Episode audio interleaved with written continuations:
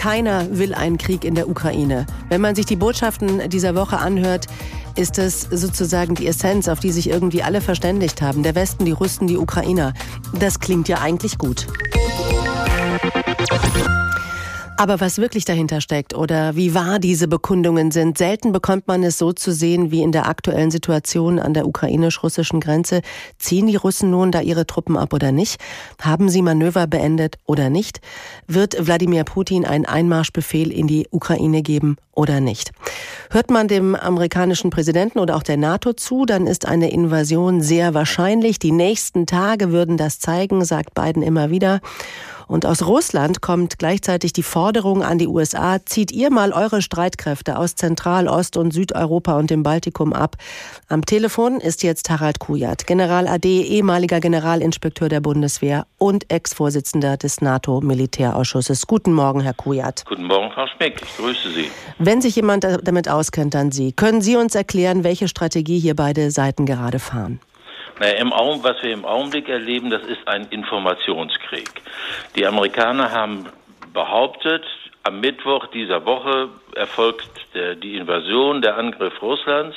Und äh, um die Amerikaner sozusagen einer Lüge zu überführen, der Desinformation, hat Russland am Tag davor erklärt, wir haben äh, einen Teil unserer Manöver beendet und werden jetzt auch einen Teilabzug durchführen.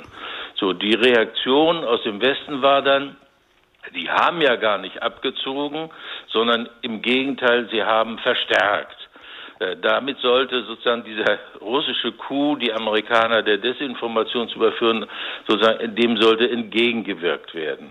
So dann erklärt der amerikanische Außenminister Blinken vor dem Sicherheitsrat der Vereinten Nationen im Detail genau, die Russen könnten sozusagen einen Chemieangriff starten und äh, würden das als äh, behaupten, das sei der Westen gewesen und dann würden sie angreifen und wie Sie eben schon richtig sagten, der amerikanische Präsident sagt nun nicht, dass an einem bestimmten Tag der Angriff erfolgt, aber in den nächsten Tagen.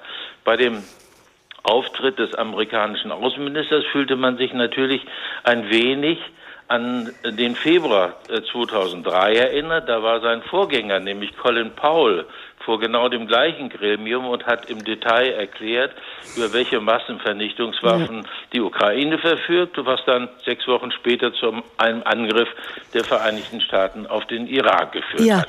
Also Sie sehen Informationskrieg hin und her, statt sich zusammenzusetzen und jetzt mal wirklich Tacheles zu reden und miteinander zu versuchen, einen Interessenausgleich zu finden. Damit, das ist die Situation. Damit nehmen Sie mir eigentlich die nächste Frage aus dem Mund. Ist das nicht wirklich äh, zielführend in so einem ernsten Konflikt, diesen Informationskrieg so zu führen? Was ist denn da los? Ja, das ist, das ist eben in Ermangelung der Bereitschaft, sage ich jetzt einmal, sich wirklich auf das zu konzentrieren, worum es geht. Und das will ich hier nochmal in zwei, drei Sätzen wiederholen. Worum geht es? Russland will verhindern, dass die Ukraine Mitglied der NATO wird. Russland will zugleich verhindern, dass die Ukraine zu einem Flugzeugträger der Amerikaner wird und nutzt das auch als Katalysator, um eine neue Sicherheitsordnung in Europa zu etablieren, die russischen Interessen dient. So, das ist der Kern der Sache.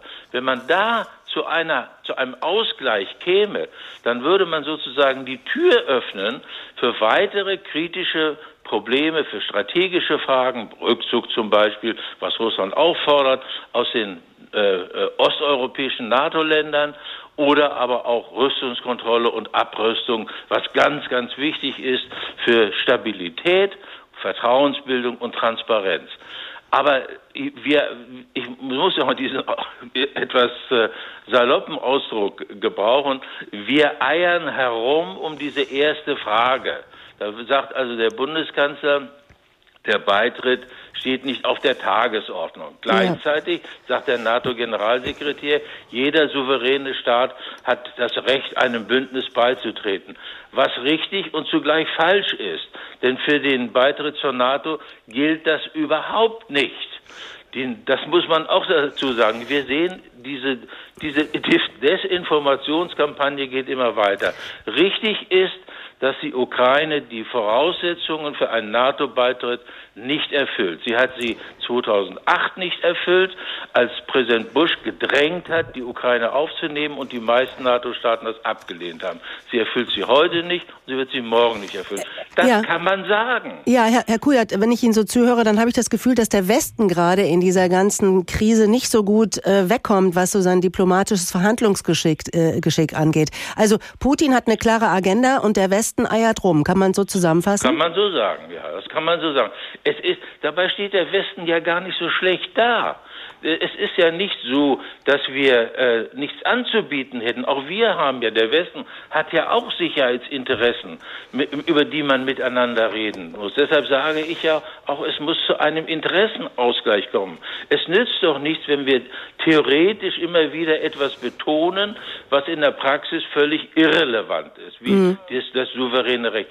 Der NATO-Vertrag ist eindeutig und den kann jeder nachlesen. Auch der NATO-Generalsekretär könnte sich den anschauen. Herr, Herr Kuja, zum, zum Schluss noch mit der Bitte um eine kurze Antwort. Ganz haben, kurz. Haben, ja. Sie, haben Sie Angst davor, dass es in den nächsten Tagen zum Krieg kommt in der Ukraine?